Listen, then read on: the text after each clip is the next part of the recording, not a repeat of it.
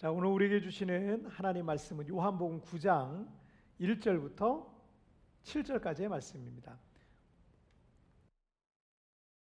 자, 오늘 말씀 제목 함께 읽겠습니다. 시작. 이 상황 누구 때문인가? 다시 다시 한번 시작. 이 상황 누구 때문인가요?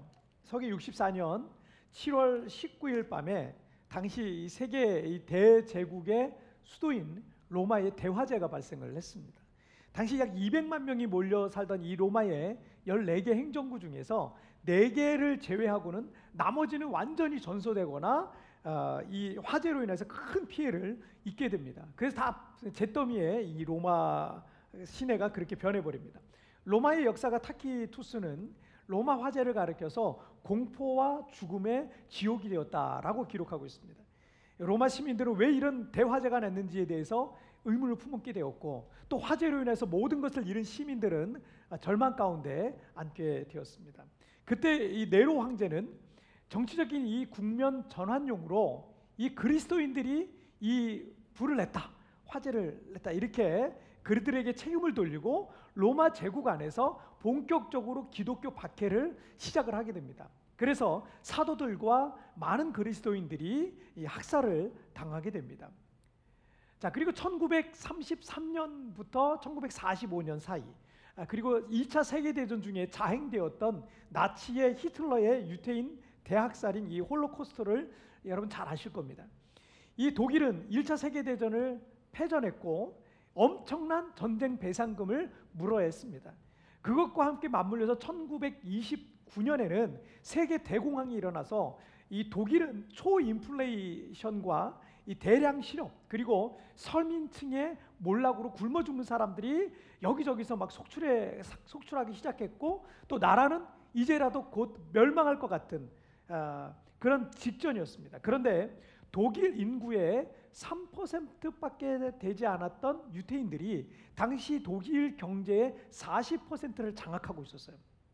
그러니까 이 게르만 민족 독일인들은 막 굶어 죽는 사람들이 생기고 대량 실업에 돈을 돈이 없어가지고 막 힘든 사람들이 막 생겨 생겨나고 있는데 유태인들은 보니까 잘 사는 거야. 유태인들은 보면 별 어려움이 없는 거예요. 마치 여러분 여러분 LA 폭동 때 한인들이 열심히 일해가지고 거기서 슈퍼마켓하고 가게하고 레스토랑하고 잘 살아 잘 살잖아요. 근데 독일 이 흑인이라든가 이런 사람들 중에 가난한 사람들이 막 너무 많으니까 너네 왜 우리나라 땅에 와가지고 막 이렇게 어? 부자가 됐냐? 이거 다 우리 건데 막 이런 식으로 막 폭 동이 일어났던 적이 있었어요. 그런 거랑 비슷한 거예요. 그래서 이 히틀러는 당시 반유대주의 정서가 유럽에 가득했지만 독일에도 그런 정서가 굉장히 가득했다 그래요. 그래서 이 반유대주의 정서를 정치에 이용해서 독일을 이렇게 힘들어진 것은 유태인들 때문이다라고 선동을 해서 그들의 재산을 다 몰수하고 유태인들 600만 명을 학살하게 되는 이 끔찍한 일이 역사 속에 있었습니다. 자, 그리고 올해 중국 우한에서 시작된 이 코로나 19 팬데믹으로 인해서 미국은 가장 큰 피해국이 되었습니다. 바이러스는 걷잡을 수 없이 확산되었고 수많은 사람들이 죽어 나가니까 미국의 트럼프 대통령은 중국 바이러, 중국이 바이러스를 초기에 막지 않아서 이런 재앙이 전 세계적으로 퍼졌고 이건 중국이 책임을 져야 된다. 라고 이제 에, 그런 어떤 중국 책임론을 계속 앞세워 왔던 거죠. 자, 우리는 어떤 어려운 일이 생기잖아요. 그러면 왜 이런 일이 생겼을까? 누구 때문에 이렇게 된 거지? 하고 그 실패와 고난의 원인을 찾는 그런 경향이 우리에게 있어요. 물론 건전한 피드백을 통해서 어려운 어려운 일이 생기면 좋은 피드백을 통해서 그런 실수와 그런 어려움들이 다시 반복되지 아니하도록 하는 것 자체는 굉장히 좋은 거예요. 하지만 로마의 네로 황제라든지 독일의 그 나치의 히틀러라든지 미국의 대통령처럼 우리가 어려운 상황에 닥쳤을 때 다른 사람에게 그 원인을 돌리고 어떤 환경에 그 원인을 돌리는 것은 그것에 대한 책임을 자신의 책임을 면하려고 하는 인간의 죄성 중에 있는 죄성 가운데 하나예요, 그게. 그 책임을 면하려고 하는 죄성이에요. 여러분 아담과 하가 선악과를 따먹었죠? 그랬을 때 주님 제가 잘못했습니다. 제가 주님의 말씀을 어겼습니다. 용서해 주세요. 이렇게 안 했어요. 어, 그리고 어떻게 했어요? 하와 때문에 그랬어요. 뭐 뱀 때문에 누구 때문에 그랬어요. 누구 때문에 이렇게 변명했던 것을 보면 인간이 죄인이 되면서 책임을 모면하고 남 탓을 하기 시작했다라는 것을 우리가 알 수 있어요. 그러니까 내가 남 탓을 자꾸 하는 습관이 있다. 내 죄성이 있는 거야. 죄성. 죄성이 그렇게 더 큰 거예요. 죄가 나를 더 자꾸 지배하고 있다라고 보면 됩니다. 여러분 중국 춘추 전국 시대에 중국의 사상가 이 공자는 일이 잘못되면 군자는 제 탓을 하고 소인은 남을 탓한다라고 말을 했어요. 정말 큰 사람은 어떤 상황 속에서도 남 탓을 하거나 환경 탓을 하지 않고 자기가 그 모든 상황을 책임지는 사람이 진짜 큰 사람이다. 라는 거죠. 그릇이 큰 사람이다. 라는 거죠. 여러분들이 지금 어느 누구 때문에 혹은 어떤 상황 때문에 어려움을 겪고 있을지도 몰라요. 그러나 여러분 거기에 집중하면서 누군가를 탓하고 원망하며 시간을 낭비해봐요. 어떤 변화도 안 일어나요. 이런 가족 중에도 뭐 남편 때문에 그래요, 아내 때문에 그래요, 우리 애 때문에 그래요, 내 환경 때문에 그래요, 배경이 안 좋아서 여러분 그거는요 그런 핑계와 탓을 계속 해봐야 어떤 변화도 일어나지 않아요. 여러분 때로는 우리가 이해할 수 없는 어려운 상황 속에 우리가 들어가 있을 때가 있어요. 그렇게 살아갈 때가 있어요. 그런데 우리가 그때 가져야 될 믿음이 있습니다. 자, 우리 첫 번째 주제 한번 보실까요? 시작. 주님은 나를 주목하신다. 다시 한번 시작. 주님은 나를 주목하십니다. 자, 오늘 본문은 예수님과 제자들이 길을 가다가 한 맹인을 보게 되면서 있었던 사건입니다. 자, 우리 첫 번째 1절 읽겠습니다. 시작. 예수께서 길을 가실 때 날때부터 맹인된 사람을 보신지라. 자, 요한복음 9장 8절에 보면 이 사람은 시각 장애로 활동이 자유롭지 못했기 때문에 구걸하면서 살 수밖에 없었다라는 내용이 나와요. 자, 그 마을 사람들도 이 사람이 어디서 구걸하고 있어 늘 어디에 앉아서 구걸하고 있는 그 모습을 늘 봤기 때문에 마을 사람들도 이 사람을 잘 알고 있었다라는 것 내용이 나옵니다. 자, 2절 말씀을 한번 보실까요? 2절 보시겠습니다. 시작. 제자들이 물어 이르되 라비어 이 사람이 맹인으로 난 것이 누구의 죄로 인함이니까 자기니까 그의 부모니까. 자, 당시 유대 사람들은 모든 질병과 장애의 원인을 죄로 봤어요. 그래서 자기가 죄를 지었든지 아니면 부모가 죄를 지어서 이 사람이 그런 장애를 갖게 되었다라고 그 사람들은 믿었습니다. 그래서 제자들은 예수님께 누구 죄 때문에 이 사람이 저런 장애를 가져서 이렇게 비참한 삶을 지금 살아가고 있습니까? 라고 묻고 있는 겁니다. 누구 때문에 누구 때문에 이 사람이 이렇게 벌을 받게 되었냐? 라고 말하는 거죠. 자, 그런데 아, 여기서 그 저는 좀 흥미로운 사실 하나를 발견하게 되었는데 제자들이 그 맹인을 보고 그런 질문을 했다는 것은 예수님과 제자들이 동시에 그 사람을 봤다는 얘기거든요. 동시에 그걸 봤다.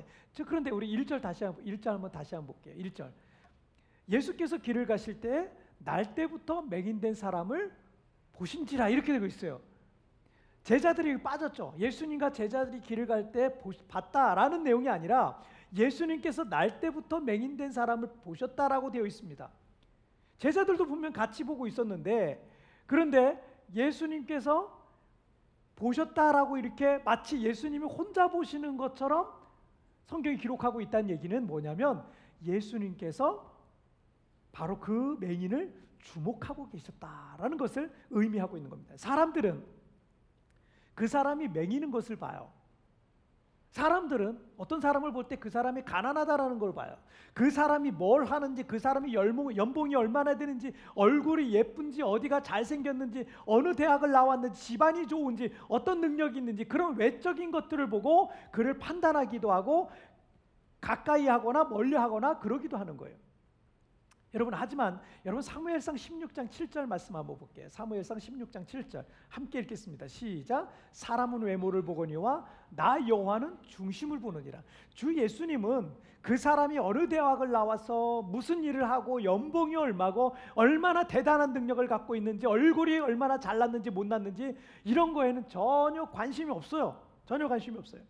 주님은 그 사람의 아픔이 무엇인지 필요가 무엇인지 어떤 괴로움이 있는지 주님이 필요한 그 사람에게 주님이 필요한지 그 마음이 어떤지 주님은 여러분 그런 내면적이고 인격적이고 우리 안에 있는 것 영적인 부분에 대해서 우리 주님은 관심이 있으신 거예요.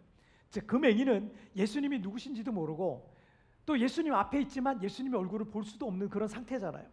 자, 자, 사람들은 지금 누구 때문에 이 사람이 이렇게 벌을 받게 되었나? 이 사람들은 관심이 있을지 모르지만 예수님께서는 지금 그가 얼마나 아픈지, 얼마나 괴로운지, 얼마나 그 상황에서 벗어나고 싶은지 그의 내면 깊은 것, 내면의, 아, 내면의 아픔과 심령의 가난함을 우리 주님 보고 계십니다. 여러분이 몸이 아플 때 가족들이 얼마나 아플까라고 질문 이렇게 진심으로 걱정을 하겠지만 여러분이 느끼는 정도의 아픔까지는 이해하지 못할 거예요. 그게 당연한 겁니다. 여러분이 어떤 문제 때문에 홀로 그 문제를 해결하느라 너무나 어? 고통스러운 나날을 보내고 있는데 누군가가 나를 사랑하는 누군가가 아, 네가 얼마나 힘든지 내가 이해해 라고 말해주면 그 말에 힘을 얻긴 할 거예요. 힘이 되긴 할 거예요. 하지만 그 사람이 내 상황을 100% 이해한다거나 느끼는 것은요 불가능한 거예요. 그렇지는 않아요. 너무 섭섭해하지 마세요. 그게 어쩌면 당연한 거예요. 나도 그 마찬가지고요. 자, 하지만 주 예수님께서 불쌍한 맹인을 바라보셨듯이 여러분 주님께서 지금 나를 바라보고 계신다는 거예요. 지금 우리의 그 형편을 바라보고 계신다는 거예요. 사람들은 내 겉모양만 바라보지만 주님은 나의 내면의 모습을 보고 계세요. 나의 형편과 처지와 상황을 지금 우리 주님은 주목하고 계시는 거예요. 그리고 불쌍히 여겨 주시는 거예요. 그리고 어떻게 도와줄지를 생각하고 계시는 거예요. 다른 사람들이 나를 다른 사람들이야 나를 100% 이해할 수 없을 겁니다. 여기저기 다니면서 여러분의 마음을 완전히 이해해 줄 사람을 찾는 거 여러분 그런 헛수고 하지 마세요. 없어요. 아무도 없어요. 심지어 남편도 아내도 거까지는 못 해요. 완벽하게 이해해 주진 못해요. 우리 하나님 외에 그 누구도 우리를 완전히 이해할 수도 위로해 줄 수도 없을 겁니다. 하지만 주님이 내 마음을 이해해 주세요. 그리고 지금 나를 주목하고 계세요. 그리고 사랑의 마음으로 나를 바라보고 계신다는 사실을 여러분 기억하시길 바랍니다. 자, 우리 두 번째 주제 보실게요. 자, 함께 읽겠습니다. 시작. 하나님의 플랜을 믿으라. 다시 한번 시작. 하나님의 플랜을 믿으라. 주님께서 우리를 주목하고 계신 이유가 있습니다. 3절 말씀 함께 읽겠습니다. 예수께서 대답하시되 이 사람이나 그 부모의 죄로 인한 것이 아니라 그에게서 하나님이 하시는 일을 나타내고자 하심이라.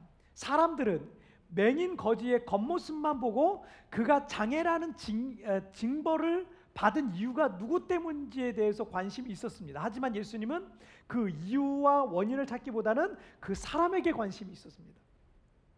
또 하나님께 관심이 있었습니다. 그 사람을 향한 하나님의 어떤 뜻과 계획에 더 관심이 있으셨습니다. 이것이 오늘 우리가 생각해야 될 여러분 중요한 부분이에요. 여러분 서론에서 우리가 함께 나눴던 바와 같이 우리에게 어떤 어려움과 문제가 생기, 생기게 되면 우리는 그래요. 이거 왜 그러지? 누구 때문에 그러지? 뭐 때문에 그러지? 라고 그 원인을 찾는 경향이 있습니다. 물론 그런 것들도 중요합니다. 뭐 우리나라가 민주정치가 발전하는 것에 있어서 보수와 진보 진영의 이 정치인들이 서서 서로의 어떤 잘못된 부분에 대해 서로 공격하고 이건 나쁜 거 아니라고 생각해요. 그래서 이 과거의 잘못과 실수를 더 이상 반복하지 말자. 좋은 좋은 거죠. 근데 그런 과정을 통해서 우리나라 어, 민주 정치가 조금씩 지금까지 발전해 온 겁니다. 하지만 매일같이 요즘 같은 경우 요즘 정치권을 보면 매일같이 양진영에서 뭐 서로 싸우는 그런 모습을 보면 야 지금 국민들은 지금 집값이 어마어마하게 뛰고 있고 지금 그 직장을 잃어버리고 가게 문을 닫게 생겼고 소득이 완전히 줄고 이런 상황인데 국민들을 지금 저럴 시간에 국민들 살 길이나 좀 마련해 주지 그런 생각이 들 때가 많아요. 괜히 옛날에 돌아가신 대통령들 자꾸 불러 올리더라고요 보니까 옛날에 돌아가신 대통령도 불러 올리고 감옥에 가 있는 대통령도 끄집어 올리고 그러면서 누가 옳으니 누가 틀렸니 누가 잘났니 하면서 마치 서로 서로 간에 복수에 복수를 하듯이 그런 그런 모습을 보면요. 여러분 국민들 대다수는요. 그거에 대해서 이제 피로감을 느껴요.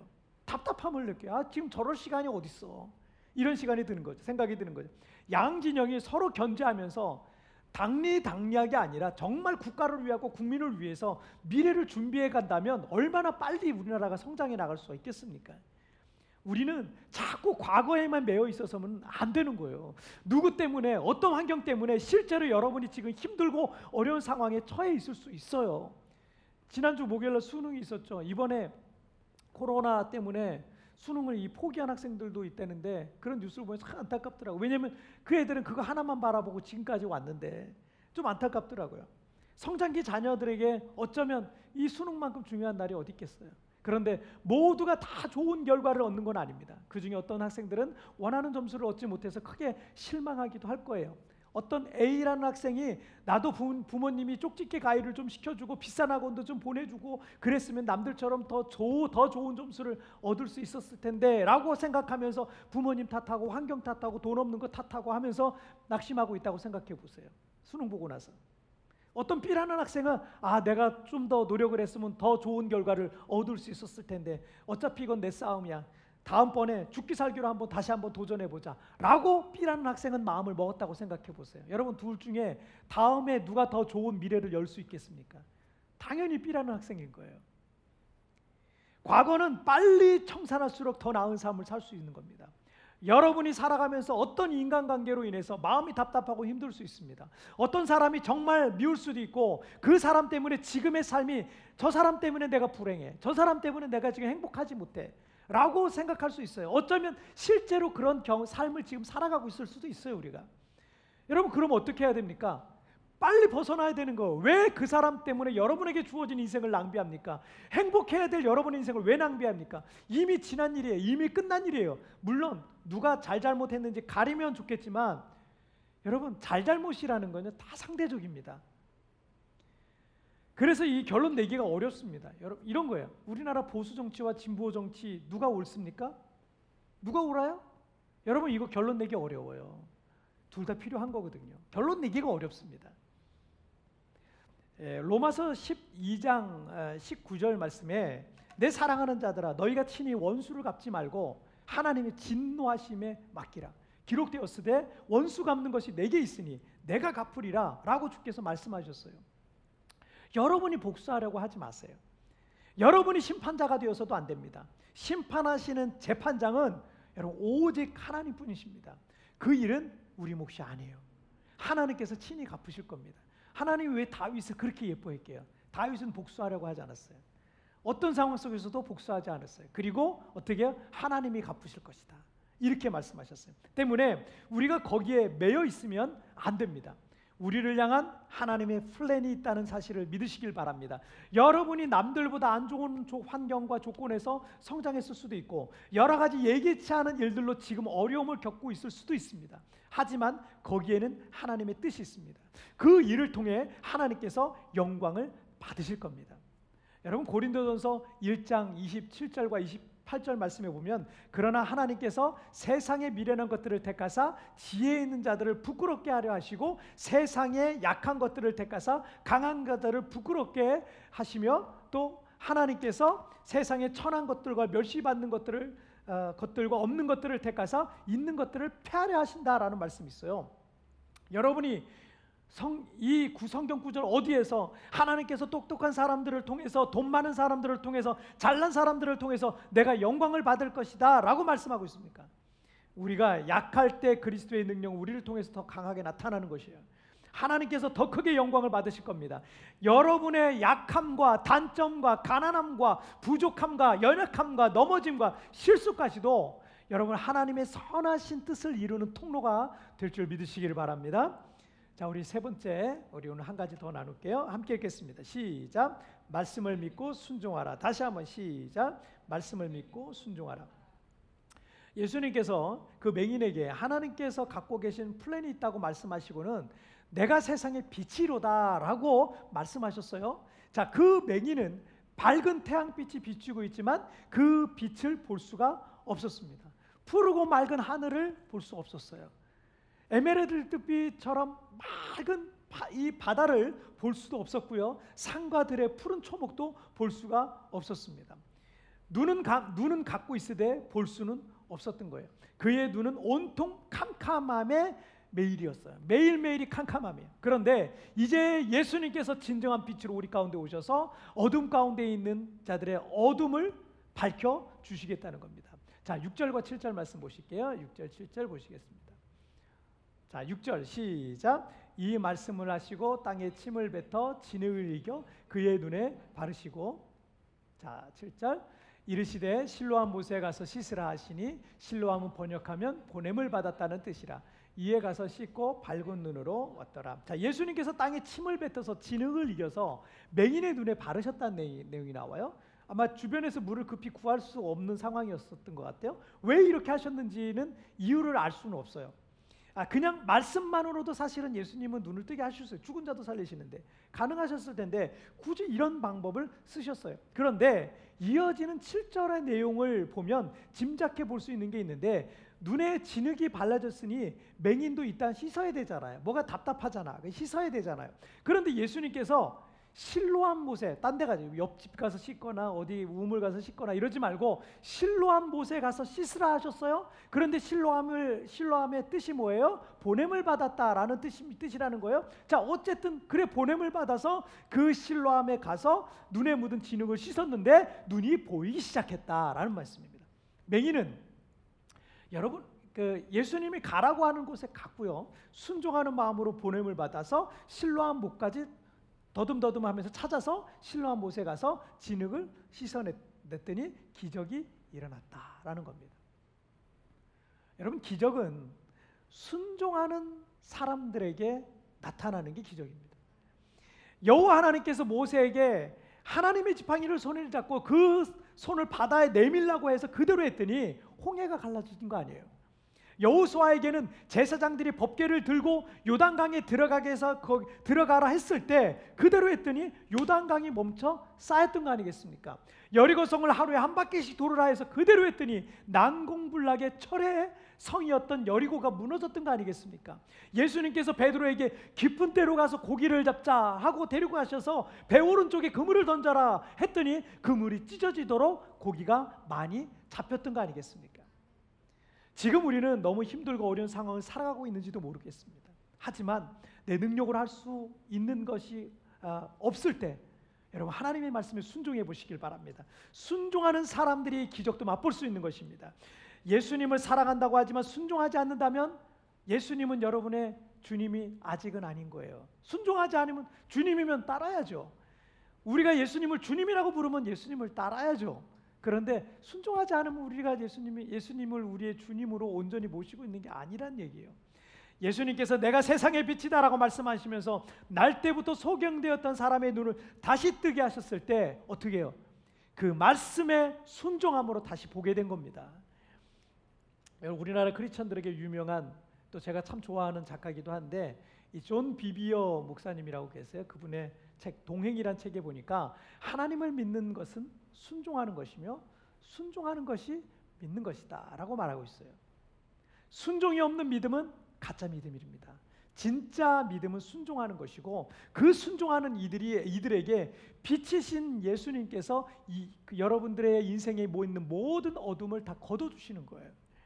지금의 여러 가지 힘들고 어려운 상황들 속에서 남 탓하거나 원망하거나 환경을 탓하는 어리석음을 버리시길 바랍니다. 주님께서 우리를 주목하고 계십니다. 여기에 있는 주님의 플랜을 믿으십시오. 그리고 믿고 순종하며 나가십시오. 하나님께서 살아계신 증거들이 우리의 삶에 나타나게 될 줄 믿습니다. 자, 오늘 말씀 정리해 보겠습니다. 자, 오늘 세 가지 말씀 나눴죠? 세 가지 함께 읽겠습니다. 시작. 주님은 나를 주목하신다. 하나님의 플랜을 믿으라. 말씀을 믿고 순종하라. 아멘. 자, 우리는 어려운 일이 생기면 이 상황이 누구 때문인가? 이걸 찾아야 자꾸. 누구 때문에? 누구 때문에? 여러분 그렇게 해서 얻는 거 아무것도 없어요. 원망만 더 쌓여요. 화만 더 쌓여요. 여러분 가정 속에도 그런 일이 있을 수 있어요. 가정 안에도. 살아가면서 직장 안에도 인간관계 속에도 여러 가지 여러분의 인생, 개인의 인생을 볼 때도 그런 게 있을 수 있어요. 누구 때문에 누구 때문에. 여러분 그거는 우리에게 도움이 전혀 안 돼요. 여러분 거기에 매여 있지 마세요. 속히 벗어나세요. 그리고 사람들은 그 맹인을 바라보면서 쟤는 누구 때문에 저렇게 되었을까? 자기가 지은 죄 때문에 그랬을까? 누구 때문에 저렇게 되었을까? 이렇게 얘기하고 있어요. 여러분, 사람들은 그런 걸 보는 거기에 관심이 있는데요. 하나님은 나에게 관심이 있으세요. 우리에게 관심이 있으세요. 그리고 우리를 주목하고 계세요. 제 마음이 얼마나 아픈가? 내가 뭘 도와줘야 되는가?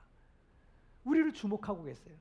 여러분 하나님의 그 플랜을 믿으시길 바랍니다. 지금 이 모든 상황 속에 있는 하나님의 선하신 계획을 믿으시길 바랍니다. 그리고 말씀 하나님이 주시는 감동들 여러분 믿고 순종해 보십시오. 그 일을 통해서 하나님 놀란 일들을 우리 가운데 나타낼 줄 믿습니다. 여러분 우리